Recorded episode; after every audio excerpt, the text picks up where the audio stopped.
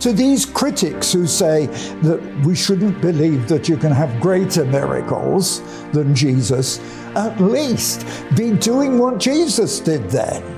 Because, I mean, that's what we find here that as you read through the Acts of the Apostles, um, yes, there were 3,000 converted at the end of chapter 2, uh, and even in verse 38 of chapter 2.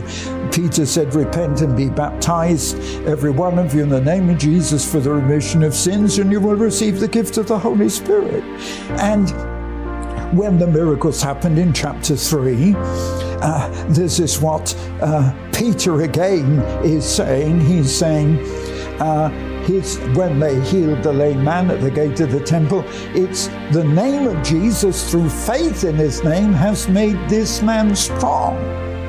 And so what happened was the miracles happened in the name of Jesus by the power of God in Peter and John and all the other disciples. So it was a demonstration of the power of God. Thanks for listening to this short message by David Hathaway. For information on David's ministry, visit eurovision.org.uk.